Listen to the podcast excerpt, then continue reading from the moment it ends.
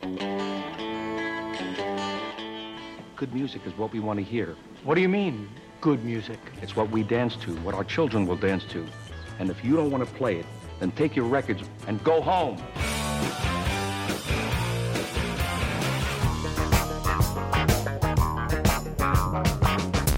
Did you have a band?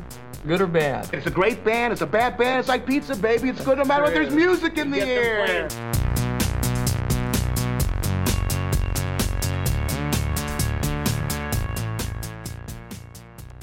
We are ten and a quarter years into our run, and we barely scratched the surface of all the great music we want to share, to say nothing of saving you from all those trash it records. I'm Jim DeRogatis. And I'm Greg Kot. Today we're sharing some of our favorite moments in the show's history as we look back at the first five hundred episodes of Sound Opinions.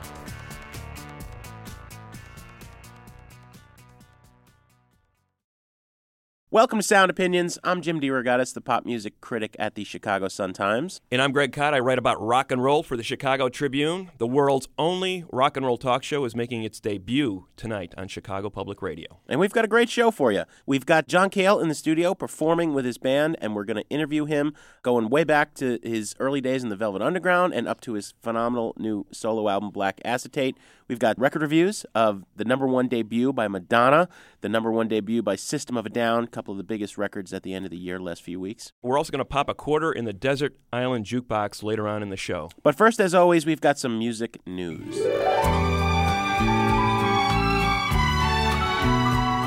Welcome to Sound Opinions. I'm Greg Kot. My partner is Jim DeRogatis, and that was some audio from our very first episode on public radio in December two thousand five. When Jim's voice was probably, I, I guess, an octave, let, let's use musical terminology here, maybe an octave higher than it is now. Uh, they're saying, our producers are saying I sounded like a chipmunk. I, when I listen to that now, I hear nerves. We were a little yeah. nervous about coming to public radio.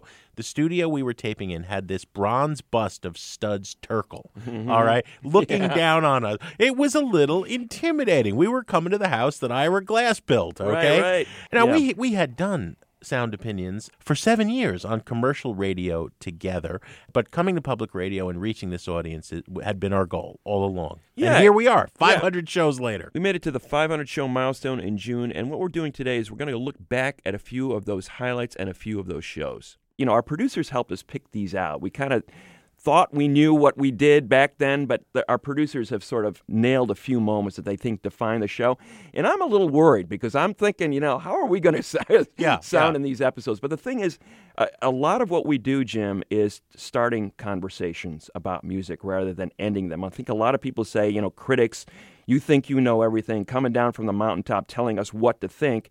I think our attitude on this show, or at least we've tried to project that, is that we're starting the conversation instead of ending it. We never want to be the culture. Final word. We want to get the ball rolling. You know, you are still at the Chicago Tribune, Greg, in that very first introduction to show number one. I was at the Chicago Sun-Times. I spent fifteen years there. I was proud to call Roger Ebert a colleague, and he was a hero of mine. And you worked with and were friends with Gene Siskel. And the mm-hmm. elevator pitch for this show always was, Siskel and Ebert talk about rock right. on radio instead of television. So, you know, for the last five years, I've been teaching full-time at Columbia College Chicago, as well as writing about rock and doing this show. You know, and it strikes me now whenever I mention Siskel or Ebert, the twenty-two-year-old students don't know, right? We we may now have been around long enough that people who are trying to do podcasts are saying, I want to do a podcast like DeRogatis and Kot. Yeah. Yes, exactly. Forget and, about Gene and Roger. And and do it better than those guys. Well, that wouldn't be hard. But I think one of the great gifts of being able to do something like this is to be able to talk to some of our heroes in depth. And at near the very top of that list, if not at, at the very top, I would say would be this guy that we're going to talk to. Our first guest, John Cale, co-founder of the Velvet Underground. One of the things we pride ourselves in in doing interviews is, because of our history of as journalists and critics, being able to take artists someplace deeper. And I knew that Cale had dedicated this song I'm about to ask him about to his daughter. And I think, you know, this man is a legend who has been doing this for half a century. Yeah. One of the most important bands in rock history to both of us. And here's a moment I've never heard or seen or read about anywhere else. John, why is Gravel Drive dedicated to your daughter, Eden? Oh, it's my way of telling her that when it wasn't explained sufficiently to her when she was small that Dad goes away because that's his job. Mm. He goes on tour and he comes back. And then, you know, one day Dad didn't come back. So this is my way of saying Dad's back. Yeah. You know, he never left. There's a, a, a great picture of her uh, in your book where, where she's playing with the Warhol balloons at the yeah. Pittsburgh Museum. Yeah, I mean, it had, had to be, you know, there, there, I'm sure there were downsides, but it also had to be some, some great sides to having Dad have had as many experiences and know as many people as you do. Yeah, she's dealt with it pretty well. Did she give you a response on the song? Did you have you talked to her about yeah, it? Yeah, we, you know, it's we had a little few tears, you know. And mm-hmm. stuff. It's interesting that music can be maybe a way of saying some things that uh, you couldn't say yeah. in a in a conversation. That's right? Very important. Journeys of a lifetime, leaving from here, traveling the edges. Like footsteps on a gravel drive.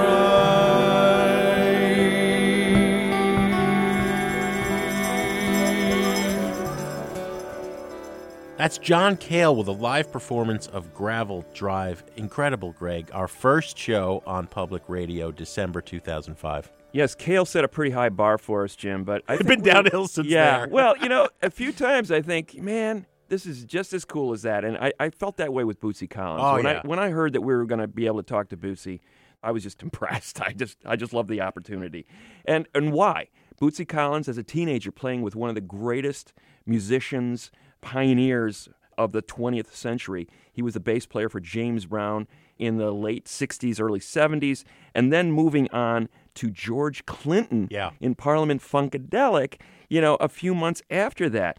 This amazing story about how he first met Clinton. And as you've said many times, he's told stories that we can't possibly air. Oh, you got to come up to us if you ever run into us at a bar or a rock club or at a bookstore and ask us about the stuff we had to cut out of the Bootsy interview, as long as you're over eighteen. Exactly. Here's Bootsy Collins on Sound Opinions. Bootsy, after backing James Brown in the seventies with the J Bs, your next move was to Detroit to start yeah. working with George yeah. Clinton. How'd that come together? Well, actually, we get a call from the Spinners, who initiated the move and who initiated the whole thing about hanging in Detroit. They wanted us to come up to be their band. You know, we we wanted to go up there and be the band for the Spinners, but at the same time, we were so sick and tired of playing behind singers. We wanted to actually be a band. You know, we wanted to be freaks, you know. We wanted to be the first band. We wanted to be uh, one of the main bands that that just freaks everybody out. And um, when we get there, we run into this girl named uh, Malia Franklin. We're playing at a club, and she says, uh, man, have y'all ever heard of Funkadelic? And we was like, uh, you know, we kind of hear about them every now and then, every gig or two we come across, and people say we look and sound like Funkadelic. She told us that uh, we need to meet George Clinton. I told her to go ahead and set it up because um, he sounded like somebody I wanted to meet. Sure enough, went over and met with him, and man, that was a freaky, uh, that was a freaky deal. I mean, to go to George Clinton's house and knock on the door, and the door opens like, um, you know, one of those haunted house kind of screeches. You know, that kind of thing, that the Addams Family thing. Mm-hmm. And I walk in and I look around. It's like black lights everywhere and no furniture. And then I see this thing sitting over in the corner, you know. And it's George with a sheet on.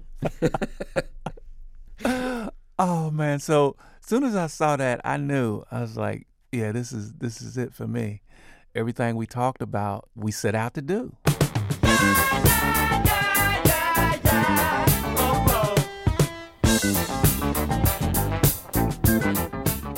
That was Bootsy Collins interviewed on Sound Opinions in two thousand eleven.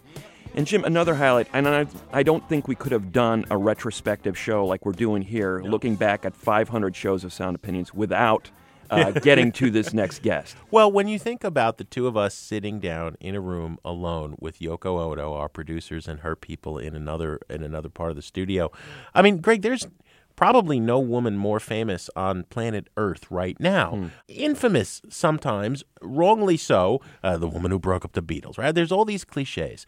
We know her history. It was the first time I was interviewing her in person. I think you chatted with her before. You know, we wanted to go deep, but we got her to warm up by talking about being this young woman from Japan, came to New York, didn't know anybody, and within a couple of months is playing with jazz greats in the improvisational scene like Ornette Coleman. Right. And we could both see the light. Mm. Switch on. These guys are not just going to sit here and ask about why did I break up the Beatles. These guys know who I am. And what a wonderful conversation we had from there. There was a side of John's music that, that, that came out when he started collaborating with you. I mean, it must have sounded like just pop music to you. Uh, like kind of like what what do I how do I belong in this world? What what the Beatles were doing was what I'm saying. Well, you see, but in the avant-garde, when I was in Sarah Lawrence and I was making sort of music, composing music that was like uh, twelve tone or something like that, and it was getting so difficult, I just didn't enjoy it so much, you know. And I was thinking, wow. And then when I met John and uh, the the rest of them and all that, and and what they were doing was, um, well. Uh, Well, maybe it's not the way to uh, express it, but it's sort of simplistic and but beautiful, you know. Mm. And I really enjoyed that. I thought, wow, this is what you you don't have to do twelve tone. You do this. It is you can great, have fun, you know? And you can have fun too, you know. Mm-hmm. And so I just got got into it, and I was very very happy about that. It was very it was a relaxing kind of feeling. It was beautiful. Yeah, I think that's an element that people uh, miss a lot. Now there's a quote, and it's one of these things, you know, it, it could be apocryphal. It's probably people have been saying, you've said it now for forty years, that uh, every artist is a conceptual artist. I am a con artist, mm. which is very very funny. If you didn't say it, you should take credit for it anyway. Well, I did say it. But it shows a sense of humor that I think a lot of times people never got, that you you were wickedly well, funny, but, you and know, you wanted to have fun. Yeah, well, you know, I just wanted to say that, but I mean, in those days, I wasn't scared of anything. Now, I can see that it's a very different age and a different world, and you have to be very careful. You don't say things like, I'm a con artist, you know. Mm. In those days, I was just being an artist and said anything I liked, probably. Yeah, yeah, yeah. Do you hear echoes of what you guys did in Plastic Ono Band when you see something like Sonic Youth perform today? Yeah, well, that, that you know, I, I don't want to say that, you know, sort of like, anybody, the younger people, were influenced by us or anything like that, because it, that's, that's precisely the kind of thing that, you know, uh, your parents would say, oh, well, you know, we did that or something. You know, I don't want to say that. But I think it's great that, you know, they're, they're sort of, based on that sort of situation that we created, they went further, I think. So it's, sure. Uh, yeah, yeah. Oh, it's a spirit. It's a spirit. Yeah. I, I think you gave people the feeling that they could do it. And and yeah. certainly a lot of uh, young female artists in particular look up to you as being a trailblazer. It's like, you know, look at the amount of crap that this woman took in her lifetime. It's never going to be that hard for me. I can do it too. I can play guitar. I can do avant-garde music. I can mix hip-hop records, and I'm a woman, and nothing's going to stop me. My awareness about being women was not that way at all. I was just being myself, you know. Mm-hmm.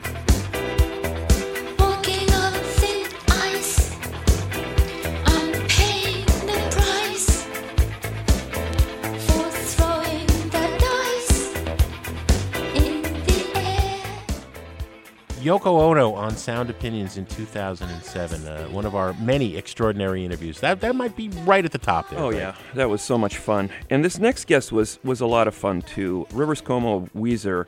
We've known him for a long time, reviewed him, and we, we were pleased to know that, at least at the time, that Rivers was uh, a listener to Sound Opinions. He'd I don't tweet know, about it once in a while. I don't know if he was a huge fan of the show or of us, but he certainly listened to what we had to say, and I think he definitely heard what we had to say about his band.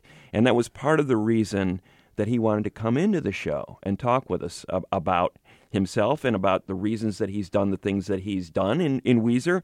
And it was really one of the most imp- open interviews I think we've ever had with an artist, in talking about the basis for their art and the decision-making yeah. behind it. As befits a Harvard graduate. You know, what was also extraordinary was the performance, Greg. He did not want to come in and play with Weezer or play solo. He said, find me a band, mm-hmm. right? right? And I will play my songs with this band. Now, I'm in a garage band. I play, you know, only punk rock dives in Chicago. There was this wonderful mix of Riot Girl and glam rock band called Kathy Santonis. It was right. four women. Uh, they're playing their last show this week. They're finally breaking up. And Rivers, from the get-go, knowing I'm going to play with these four punk glam rock women. He just loved this idea. He mm-hmm. wanted to be challenged in yeah. what he played for us. in all the years of doing this show, this is the uh, one of the most unique tapings we have ever done. It is the most unique taping we've ever done. I feel like Phil Spector today. I do. We feel like producer. Yeah. So first of all, Rivers, welcome. Thank you. It's great to be here. And uh, we have a wonderful band who you met all of about twenty minutes ago. They're the Kathy Santonis. So Rivers, what the heck are you doing here? What was this idea about? Well, um, I don't know. I just love to mix it up and try different things and play with different musicians from different backgrounds and put myself in uncomfortable situations and and see what happens. Live on the edge. And we did it last year with Weezer. We'd invite one hundred to two hundred Weezer fans down to the show, and they brought their instruments, whatever instruments they happened to have, and we had to make music with these people, and it was it was super invigorating for me.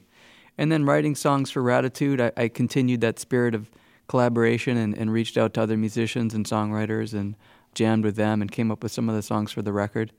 So I thought it would be fun to not only um, play with some musicians here I'd never met before, the Santonis, but also to involve you guys as producers and, and masterminds. Uh, masterminds, I love that word. Oh no, it go, it gone, bye bye, who I, I think, I sink, and I die. If you want to destroy my sweater, whoa, whoa, whoa, hold this thread as I walk away, as I walk away, if you unravel, I'll soon be naked, lying on the floor, lying on the floor, I'd come on. That is one of the big accusations that's leveled at you the last few years, is that you're writing for the marketplace. In fact, I said that on the previous record. I thought there's a little bit of pandering almost going on here. It's like you're trying love, to imagine what I that's love at. That word. Yeah. Because a lot of critics were saying the same thing, but yeah. they didn't they didn't hit the nail on the head. And when, when you used the word pandering, I, I think that really crystallized the whole criticism. It's, that's what that's what people think I'm doing. So how do you address that? You're saying you're not doing that. You're not imagining what the marketplace wants and giving it to them. It's it's coming from a different place? No, um, I, w- I wouldn't go as far as to say that. I mean, I do think of my audience. I also think of, like, what, what am I trying to say here? And it's finding the language that I can communicate what's going on inside me to a wider audience. So it's still coming from a personal place is what you're saying? Yeah, it's it starts out from a f- personal place, and then I have to figure out how to communicate it to a, a wider audience. Sometimes I don't get it great. Sometimes it comes off like pandering. Mm-hmm. Sometimes it's it's it's magic.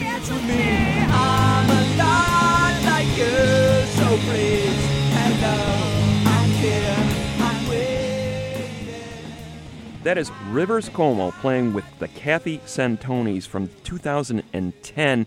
And wow, spontaneous combustion, right? That's instant music in the studio. Happens here in the moment.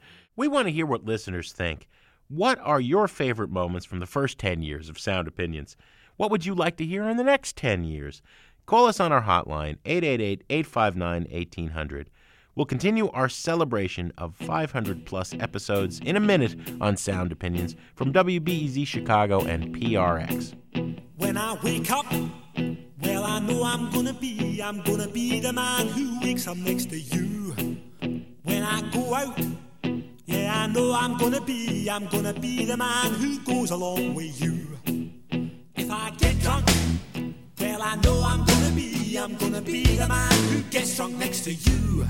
And if I haver, yeah, I know I'm gonna be, I'm gonna be the man who's havering to you. But I would walk five hundred miles and I would walk five hundred more just to be the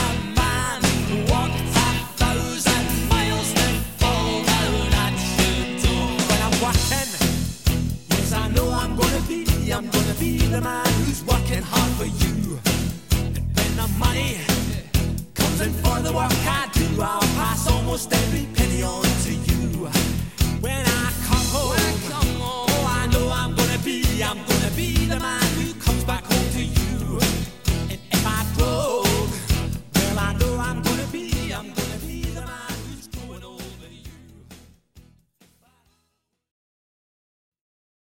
Welcome back to Sound Opinions. I'm Greg Kot, and my partner is Jim DeRogatis. And today we're looking back at, believe it or not, more than five hundred episodes of this show. Can't even say that with a straight face. I know, it's just mind-boggling, right? But when you do a show for this long, you know, we do notice that certain tics and tendencies start to emerge. Jim, uh, you have cited this guy, Lester Bangs, a rock critic, I believe, at one time, about oh, six or seven thousand times on the show. You have been known to talk about psychedelic rock. Yeah. I have also been known to drop Missy Elliott's name a time or three hundred in anything that she's done with Timbaland, an unduly biased opinion yeah. about that. I have been known to reference booty-shaking bass every once in a while. You it's, said it's a lot a about Mavis Staples yeah. when you were writing that book about Mavis her many Staples, times. Yeah. Yes, that's true. But I think above all, above all of that, there is one guy, one man, who seems to be a constant presence on the show. He's almost like a third member of the team. I get a lot of guff in these parts from my radio partner, Greg Kot, and our producers for dropping the name Brian Eno far too often. I've interviewed Eno at length. You know, Eno told me once, Greg. When I interviewed Eno several times. I've interviewed you, too, about working with Eno. We talk about Brian Eno a lot on this show. But I think that there's two or three kinds of Eno, at least. The obligatory Eno reference. Thank you, Jim. There's something that doesn't get said about him often enough. He is the philosopher king of popular music, who was as much philosopher as artist. Eno is a founder of this philosophy. Sort of a philosopher guru. When you say you like Brian Eno, there's certain philosophies that come along. So when I mention Brian Eno, you often hear this sound on Sound Opinions. Now, I uh, have, have somehow uh, earned the reputation of being the Eno superfan on this show, and I guess I am, okay? Well, I champion Eno at his best. Wow. Jim, without an unqualified endorsement of a new Eno record, I am I am shocked. I have never said Eno is infallible. But, you know, any Eno is good Eno as far as I'm concerned. But, you know, to have any Eno albums is better than to have no Eno albums. I buy everything Eno's ever done in any media, okay? The fact that eighty percent of your introduction about a Paul Simon record had to do with Brian Eno makes me wonder if you really... No, it's a Brian Eno record that Paul Simon happens yeah, to sing exactly. on. You would think I'm a slavish devotee of Eno's. You're now, not? Well, the answer is Brian Eno. Then Eno does not truck fools. Now, if you're a regular listener to this show, you know that we drop Eno's name a lot. Brian Eno. And Brian Eno. And Brian Eno. And Brian Eno. And the inimitable Brian Eno. Brian Eno. Brian Eno. Brian Eno. Brian Eno. Brian Eno. Brian Eno. Eno. Eno. Eno. Eno. Eno. Eno. Eno. Eno. Eno as well. Short of getting Brian Eno himself on, I can stop doing radio now. It's never going to get better than that. We're joined by legendary producer and electronic music pioneer Brian Eno. Brian, welcome to Sound Opinions. Hello. You see, you know, the thing, Greg, is if you're going to cite somebody who has had many brilliant ideas about rock and roll, and we're not talking about each other, you know, I don't see who else to cite besides Brian Eno and Lester Bangs. Did I ever tell you? There's this wonderful one hundred thousand word interview that Bangs did with Eno oh my God. that never got published. It's, it's. I got it because I was going through his archives writing his book. Anyway, we were asked by our producers to do some of our favorite moments. Eno was one of the great moments, right? We weren't only choosing moments that worked. Nick Cave stood out for both of us. We are both huge Nick Cave fans. Yes. We have given many positive reviews to Nick. We have done interviews for the newspapers about Nick, you know, and had great conversations. Man, everything, though, went wrong with this one. To my mind, I'm, I'm hearing a lot of songs that potentially in uh, less practiced hands might have been a midlife crisis record, you know, talking about, oh, I'm getting getting older. And well, is, that a bad, is that a bad thing? No, and uh, you did not make it into a bad thing is what I'm saying. And it seemed like this, you know, you're raging in the face of this and also poking fun at it. You, you were going to take the opposite tack rather than, than, than sort of letting this get the best of you. You well, were going to celebrate. Let, letting what get the best of? Aging. Oh, yeah. Uh, you know, I mean, I, I don't go for that midlife crisis thing. I never had one. I mean, as much maybe as I I'm would... having one, but I never had one. I just think that's uh, that's just one more way of um, stopping you from having a good time, man. Well, because I think I think what we were thinking of, Nick, is is like, you know, you see Lou Reed today, and he plays with the the music stand in front of him, and he's reading, you know, the lyrics to his new uh, songs as if he's giving a, a college lecture. Whereas, I, I saw him play last year, play guitar at, at a kind of Leonard Cohen thing. Mm. And he was amazing. He got up there and just slammed into his guitar, and there was none of that kind of stuff. So that so guy, it was nasty so, again. Well, I don't know if it's... Uh, he's amazing. Yeah. To me, that guy. He can kind of do what he wants anyway, yeah. can't he? Um, I mean, who cares yeah. if he gets... I mean, it's not really for us to stand in judgment of that man. Mm-hmm. Us lesser, yeah. us mm-hmm. lesser mortals, sir. I'm not exactly. I'm not actually talking about myself here. Right, right, right, right, right, right. Yeah. You're talking about yourself, Mick. No, you know, I, I mean, think he's talking about you. Oh, oh, I see. Well, I know, but we're critics. That's the, what we to do. To the observant uh, We've been nice listener. To you, though. I mean, we both, Kot and I both listed Grinder Man's record last year as one of the best of the year. We, we've been uh, waxing rhapsodic. But, uh, you know, no, so. No, that's, that's good. No, but, I mean, look, you know, I mean, I, I'm, I, I, I love Lou Reed. Yeah. Everybody goes through different things to try and get to different places, and he seems to continue to sort of uh, uh, be adventurous with what he does. That's I think that's what we try as well. Sometimes it may not be the right place to go or the wrong place. Who knows? It's just um, it's it's just where things have to go on, on occasion. Dig yourself, Lazarus, dig yourself, Lazarus, dig yourself, Lazarus, dig yourself. Back in that Larry made his nest up in the autumn branches. Built from nothing but high hopes and thin air. Nick Cave on Sound Opinions in two thousand eight. Uh, really pretty surly with the two of us there. Nonetheless, we don't hold a grudge. We both named Nick Cave and the Bad Seeds Dig Lazarus yes. Dig as Album of the Year that year. It's not personal, and ever. We're still fans. And Nick, you're invited back on the show anytime. anytime. But one of the uh, artists mentioned as part of that interview was Lou Reed, and he factors into our next guest as well. In fact, he was married to this next guest, Laurie Anderson. Mm-hmm. And Lou was back in New York when nine eleven occurred. Laurie Anderson was in Chicago to play a show that night, which I later reviewed and was the subject of this next interview.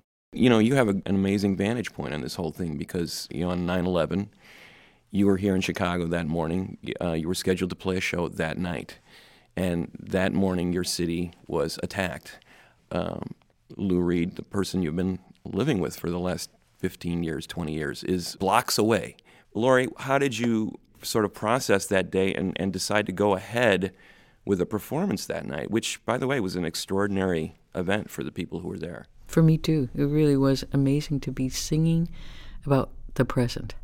That was, because usually you don't, you're never in that situation, yeah. mm-hmm. never. It's like, whoa. And we really didn't, we, we didn't know what was going to happen next. I really like being with people. I trust people. I like being in a group of people. I like that kind of energy. And this is one of the reasons that I bother to go out on tour. I don't just concoct these things in my studio and ship them out and sell them. So, yeah, that evening was uh, very, very intense. It's one of the one of my best memories as a musician, of being with people. Mm-hmm.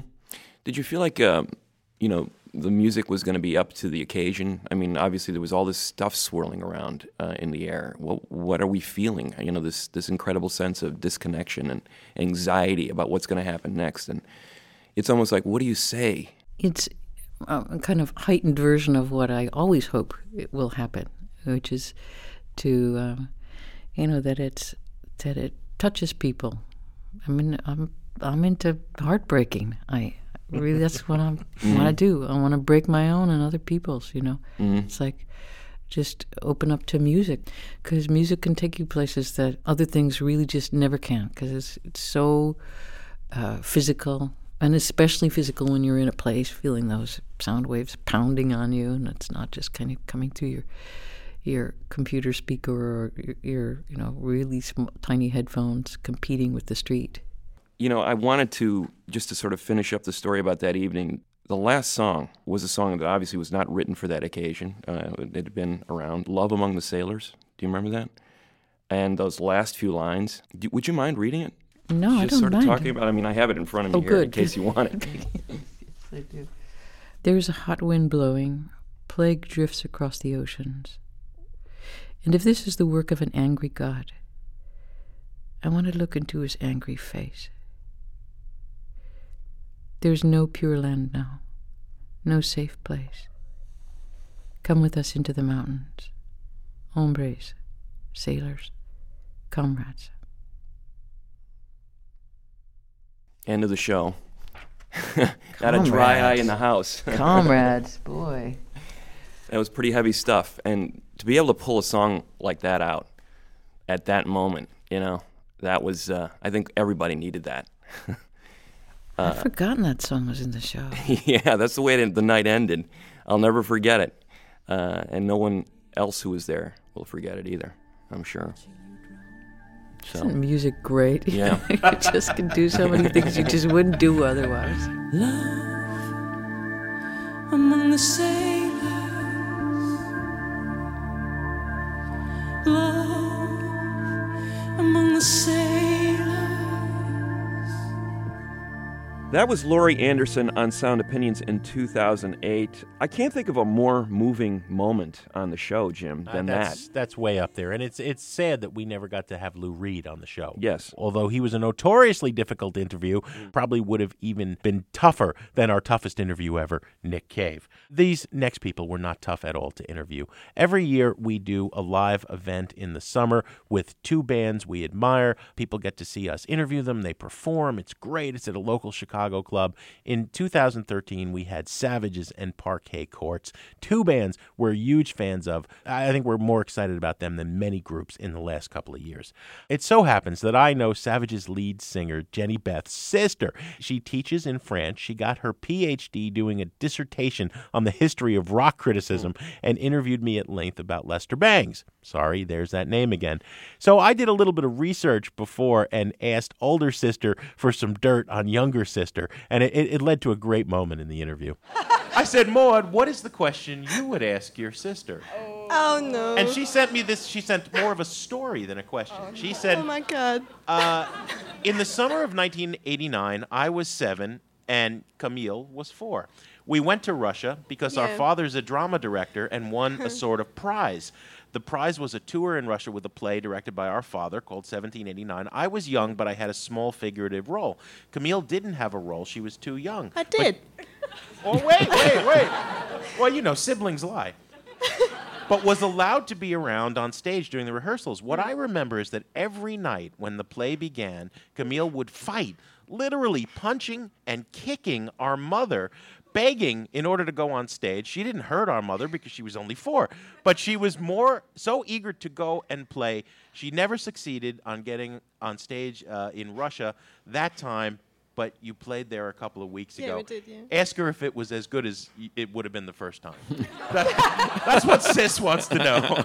How did it feel to finally get on stage in Russia? And so obviously this desire to make a noise was there early on. No, it's just that I didn't understand the difference between rehearsals and the actual showtime. Because my dad would allow me on stage while they were rehe- rehearsing during the day.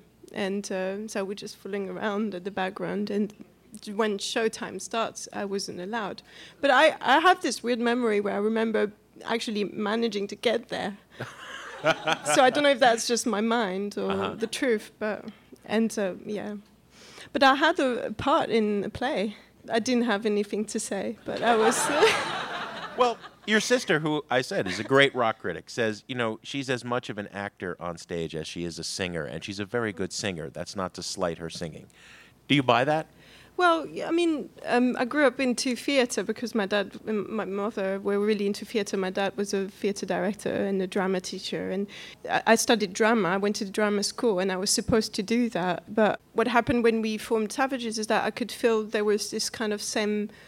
You know, there's a moment where I think it's Alan Moore calls it, calls it the fool's leap, where suddenly you take this risk of... Um, not doing necessarily what you were supposed to do or what, what you were thinking about doing, you know, when you were younger.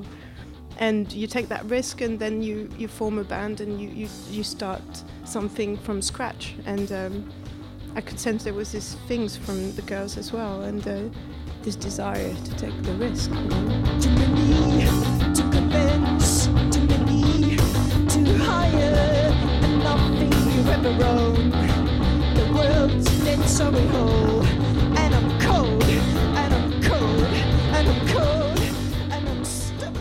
Man, Savages live on Sound Opinions in two thousand thirteen.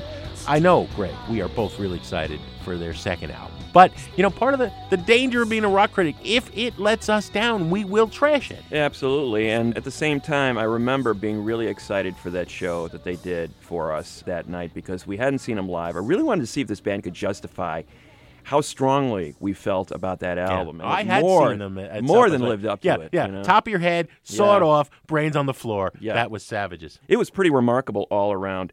You know, this next interview, Jim, I have interviewed this particular artist a number of times over the years. You always give me stick about it because you're not a huge fan of the band I, that he was... Uh, I hate Fleetwood Mac. The cornerstone of. I or, think I think bands like Savages came up to destroy what Fleetwood Mac was doing. Well, Lindsey Buckingham is who I'm talking about. And to be honest with you, I actually think his solo work is the stuff that I am most drawn to. But I do also think that when Lindsey Buckingham has been involved in writing and producing Fleetwood Mac, that they made some remarkable pop records that held up over time.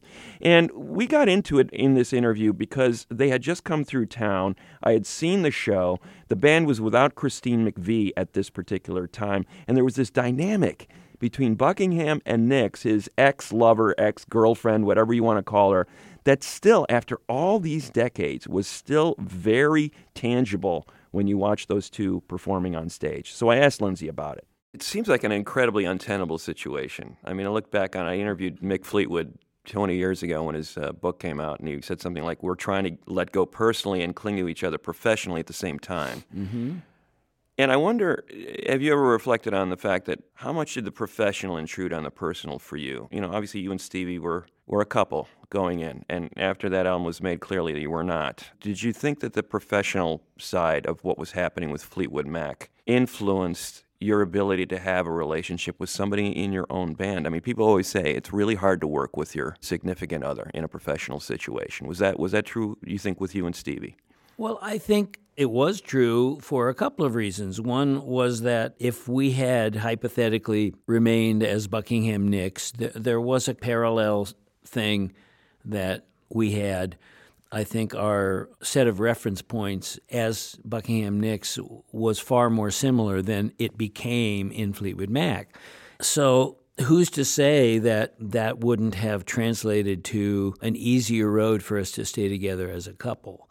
Another thing, really, is that Christine McVie, when we joined the band, was already on the outs with John McVie. They were married when we joined. And if Stevie had any of those thoughts, you know, having another woman to corroborate with, I think just it either enlarged this, the sense of that being the road, or it certainly uh, accelerated it, one of the two. And then the last thing is, again, that, that Stevie at some point after the first album, her persona on stage was latched onto, and she was, in a sense, called away by a, a larger world and separated on her own from from me. Mm-hmm. So you've got those three things. You feel good. I said it's funny that you understood. That was Lindsey Buckingham, interviewed on Sound Opinions in two thousand thirteen, and we're going to continue our celebration of the first five hundred plus episodes in a minute with the most legendary argument in the history of the show. Plus, a live performance worthy of the Desert Island Jukebox. That's coming up in a minute on Sound Opinions from W B E Z Chicago and P R X.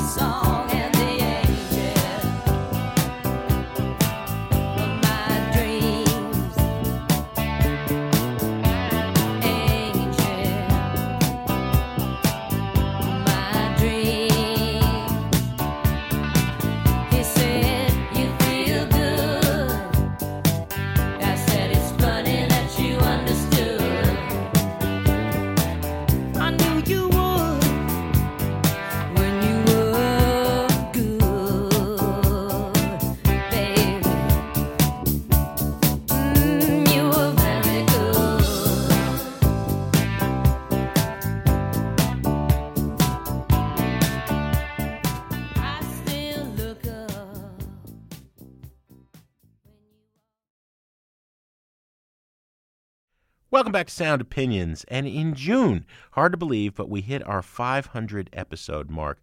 Greg, uh, over the course of those first five hundred episodes, we have expressed a whole lot of opinions. That's what we do. Uh, some of them we may defend to our dying day. Some of them may make us cringe now. I always tell my students, never trust a critic who doesn't occasionally double back on his self or herself. Uh, we live with this art. Our feelings change. Um, but I'm looking at this list of the albums of the year, my number one albums of the year from, from two thousand five through two thousand fourteen, and I wouldn't change any of them. I, I love Commons B. I still love Art Brut, Bang Bang, Rock and Roll. Nick Cave uh, treated us badly when we interviewed him, but I love Grinder Man in two thousand seven. I love Dig Lazarus Dig in two thousand eight. I, I'm sticking with these. Yeah, I look back on this list and I don't cringe in the way I might have had we gone back to, you know, what were your favorite albums in like ninety, ninety-one, and, you know, like names like Jesus Jones might come up. And uh, that's your big embarrassment. Say, ah, I don't know if I really could stand by that record. I still stand by P M Dawn, though, too. Three well, of the best well, albums of the See, nineties. See, like we go back to the nineties, but I, I think over the last ten years, I, I like this list uh, a lot. If I do say so myself, you know, Frank yeah. Ocean, Channel Orange, you know, Wild Flag, Kanye West, Late Registration. We get a lot of stick for liking Kanye, but it's a no, brilliant we will def- record. We have to, no, we have to look forward to the next five hundred shows. I think Kanye is a guest that we would kill to have on this show, right? Oh, absolutely. I mean, you know, because we've done interviews with him early, early on, mm-hmm. and, and, you know, the heck with the Kardashians and, and bum Russian Taylor Swift and all that. I want to talk to him about his art. Neil Young. That's that's my white whale. You've right. interviewed him. I never got to interview him for the paper. I would kill to have Neil Young on this show. Yeah. The other artist I'm th- looking at on this list, Janelle Monáe. We both loved the Arc Android in two thousand ten. Our that's album an artist both that of us. Rare that we somebody, both agree. Yes, we would like to have on the show. And I would make a uh, little point about last year's uh, top ten. Khalees, a record I still love, Food. I, yeah. I, I stand by that record, but I'd make it one A or two because I think D'Angelo's Black Messiah, which came out a few weeks after our list came out. It snuck it in at the end of the year. Grows and Grows. Would have been listen. my album of the year. That's had true. I, had I a do-over on two thousand fourteen. Yeah, it came out just weeks before the, the end of the year. Anyway, you want lists, go to sound opinions dot org anytime. We got a million lists. But I think, Greg, if anybody had to list the number one running battle you and I have had over ten years on public radio, seven years before that on commercial, seventeen years we've done this. Holy. All right. It's one guy, and he comes from New Jersey like I do. Yeah, you would think you'd love him.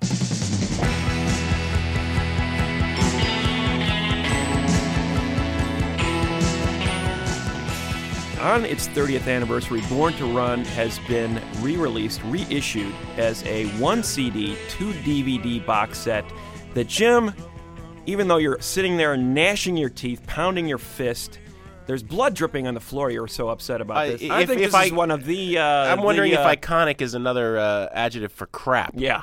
No, it's not. And in this case, uh, if you're a Springsteen fan, you already know that this album is a great record and, and really well, established himself note, as the next big uh, arena rocker. It's interesting to note that this record came out at the same time and place, roughly, as the Ramones' earliest recordings, Patti Smith's earliest recordings. Right. They're all gearing up at the same time and place. I would say that Patti Smith, the Ramones, were looking forward, and Springsteen was looking back. You know, Springsteen, to me, is the most unjustly hyped artist in the history of rock and roll. You know, he was a, a backward-looking, way overhyped, ultra-romantic, self-important, joyless, silly, joyless? nostalgic. Wow. Uh, I just yeah, you hate know, that, Bruce that, Springsteen. That's not a word that I would have used for this record. I, I, it, there, there's a lot of joy in this record. I, you know, he was making a, a, a movie. No, he uh, wasn't. No. A, a, about a long summer night. I've said this to you before, and I will say it again, and I will fight anyone who disagrees with me, because I am from Jersey, and I am from the mean streets of Jersey. Oh, the mean City. streets you know, of he's, Jersey. He's from I'm the scared. burbs. He I'm grew scared. up in the burbs. You know, it's like, give me a break, man. Jersey City would have eaten him alive. Listen, Meatloaf was better than Bruce Springsteen. Shortly to follow the release of Born to Run would come a true classic album that actually lives up to the, all the hype that you're talking about. All right, so Bat Out of Hell. So if you're going to perhaps do, the most idiotic thing teen melodrama I've ever heard you say, go with Meatloaf. Meatloaf at least was a cartoon and go it was fun Meatloaf. and it was stupid. As far as blowing up the fifties cliche into classic rock seventies excess, Meatloaf did it right. Springsteen did it badly. You haven't listened to this record in thirty years. The only That's thing not true. I got this record. I had to listen to it again and look at all the pictures of him with his stupid buff tank top T-shirt showing his muscles, looking like Mister Sensitive. Uh, the only thing, ah, the, only thing the only thing Meatloaf's good for is putting ketchup on. I just don't believe that you uh, would even equate an artist like Springsteen with Meatloaf. Uh, Springsteen is, is is on the same level to me as Billy Joel. You know what? This album came out at a time when, for someone like myself who did not grow up in the fifties and sixties, this was kind of like a, a reminder of, like, oh yeah, maybe this is what people were talking about with like the Stones and people like that. When they were first coming up and there was a sense of, hey, this stuff's important. This stuff can change your life. I felt like that when I heard this album for the first time. I was a yeah. teenager, and this album made a difference to me. The and Ramones' a lot of other first people. album did that for me. I heard the Ramones and album, and I I'm felt the same with thing. That, yeah. I, I heard the Ramones album six months later, but I don't see why you have to love one and hate the other. To my mind, Springsteen was making the same kind of dramatic uh, statements that the Ramones were making, but uh, on a totally different plateau. He All was, right, well, he was well, more R and B. Go ahead, play your Springsteen. Let's get on with it, and then get to some good music on Sound Opinions. Take my baby to picture show.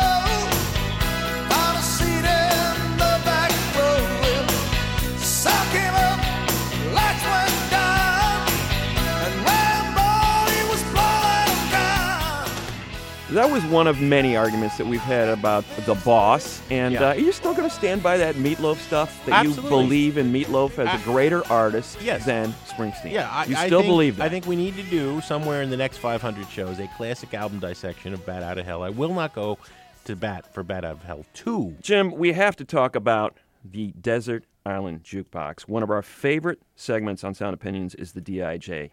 And it's the point in the show where we pick tracks we cannot live without, beginning with our soundtrack for that segment, which yeah. is the uh, the Saints, Saints. Stranded. performing Stranded. Yeah. That is one of the great songs of all time. Yeah. That's in our D I J. And uh, right now that D I J is stuffed with two hundred songs. You can see them all if you go to sound opinions dot org. And it's a pretty varied list, I think. It's Gloria Jones with the original version of Tainted Love. The Message by Grandmaster Flash and the Furious Five. Ennio Morricone from The Good, The Bad, and The Ugly. This is one of the best bands, I'm sorry, bar none, that Chicago has ever produced. Screeching Weasel. Missy Elliott, one of the great producers of our time. Here's Take the Long Way Home by Supertramp. Johnny Cash with Ring of Fire. What a Man by Salt and Pepper. Naked Ray Gun, Home of the Brave. Cry of the Wild Goose. The ultimate in absurdity of Frankie Lane. She's Not a Little Girl from Green. Plastic Land with Mink Dress. Some Velvet Morning from Lee Hazelwood and Nancy Sinatra. Wild Thing by Tone Loc. One of the great pieces of art of the last, like, hundred years. No kidding. Those are just a few of the songs that we played on the Desert Island Jukebox, and you can reference them all at sound opinions dot org. And it's, this next one, I think, qualifies as well. It came out of a live performance Uh, with Radiohead, two members of Radiohead came in, coming in. I'll never forget this. It is a dreary, rainy Father's Day in two thousand six. Tom York, Johnny Greenwood coming in. Right up front, you know, it, it was known for weeks, they're not going to perform. It's just no. an interview. We're we're happy to do that. But you know what? We just strategically left, happened to leave in a, a guitar in the corner of the room. And, oh, there there happened to be that grand piano well, well, sitting we, over it was there. a little more planning we than just, that. We'd gotten it tuned. Yes, we were just kind of ready for any potential occasion to yes. occur, Le- leaving, uh, creating a scenario where if they wanted to play yeah. or could be persuaded to play, well, this has happened they many might times. Do something. The Flaming Lips did that. You know, there's a piano there. Well, we'll play. Yeah. yeah, spontaneous performance, and they ended up. We ended up getting a solo rendition of Tom York performing "I Want None of This," which I think is a real keeper from our five hundred shows. If you guys, uh, if you yes. want to play anything, anything, we would be uh, honored. That would be uh, unbelievable. You could just sing on piano. But why me? Well, you got stuff. No instruments, mate, sorry. There's a piano over there. Yeah, right here. It, it is allegedly the best piano in Chicago. It's mic'd up and everything. Why don't you go and do something? Or something. If I do something, then you have to do something, even if it's just instrumental. That's right. That's no, true, yeah, I think that's fair. Yeah, only fair. That's only fair. No, I'm not playing that. Yeah, I'll play something with you, but not... yeah. Uh, I'm a chicken. I keep chickens. I am a chicken. So which one am I going to do, John John?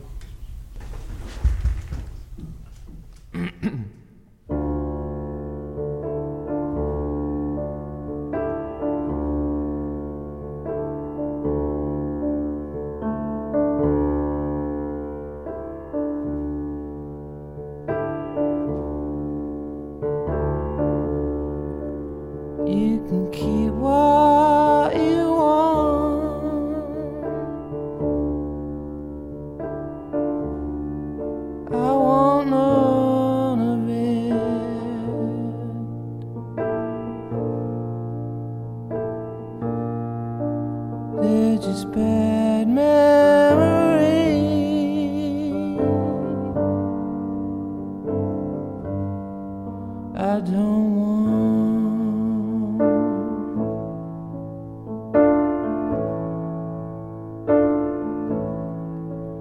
in my sunshine.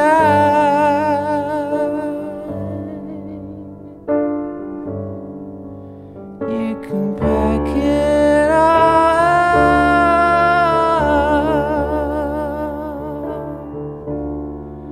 and be gone.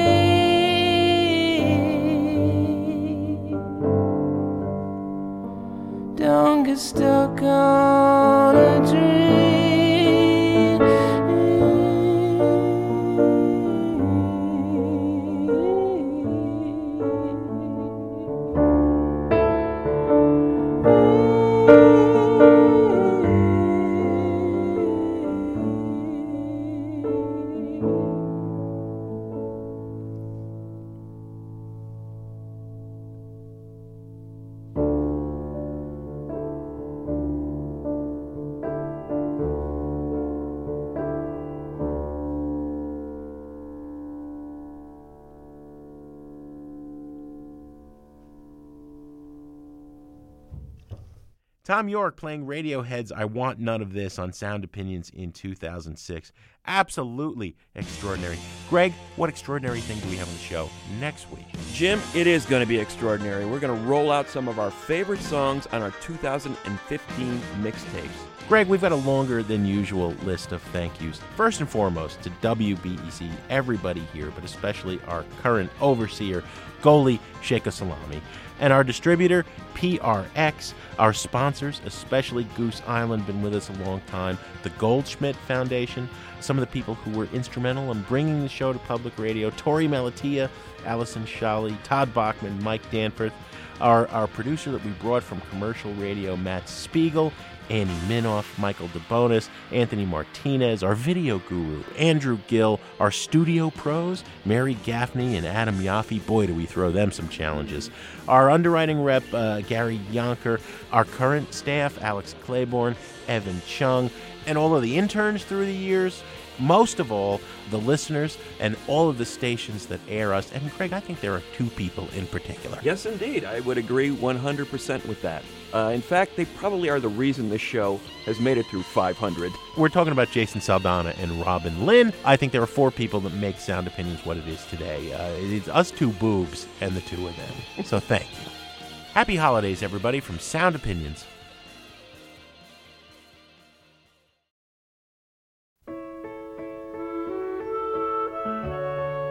On Sound Opinions, everyone's a critic, so give us a call on our hotline, eight eight eight, eight five nine, one eight zero zero. We've only just begun to live, white lace and promises, a kiss for luck and we're on our way. We've only begun. New messages. Rolling. Hi, this is Nico Case. Hey, let me talk to him. This is Kelly Hogan, and we want to both say congratulations, Jim and Greg, on your about that? How about them apples? We made you who you are. Don't forget that. Lots of love to Sound Opinions. And W B E Z Chicago. Love to you guys. We Woo! Love you. Congratulations. All right, five hundred more. Hurry, right now. Go. Go. So the same side.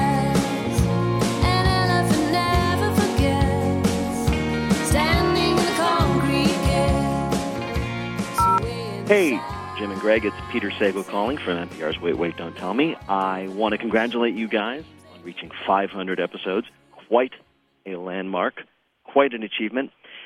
I'm hoping that maybe in the second five hundred episodes you can finally get to my favorite genres of music, which are basically tube and throat singing and uh, Baroque harpsichord music played on original instruments.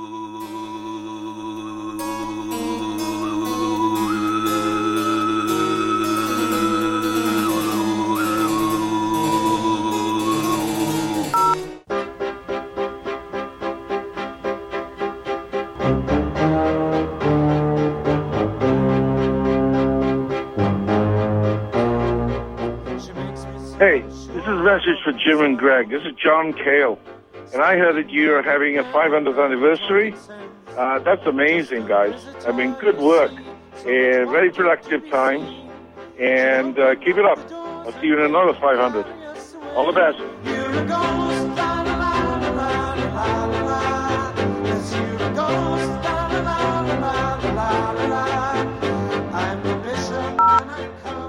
Hey, Jim and Greg.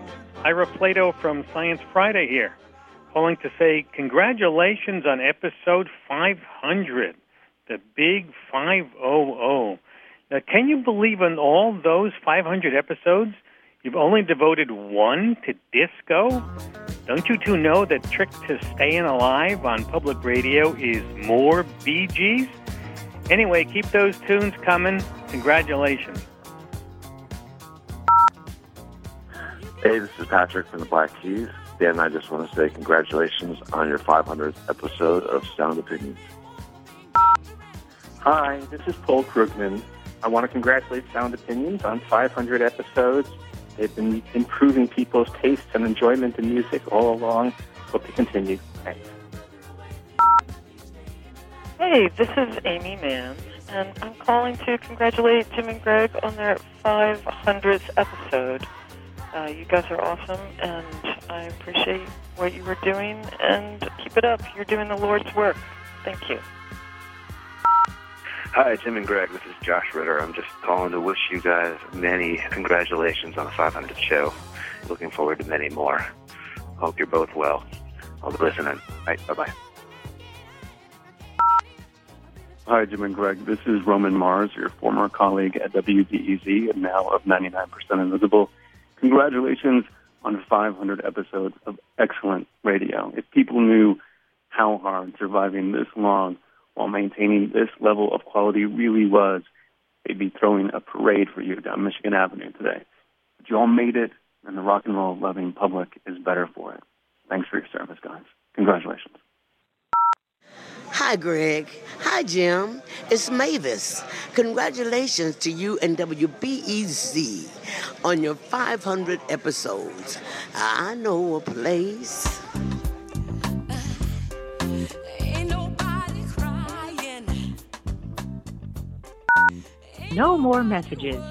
To share your opinions on Sound Opinions, call eight eight eight, eight five nine, one eight zero zero. We'll be back next week on Sound Opinions from W B E Z Chicago and distributed by P R X.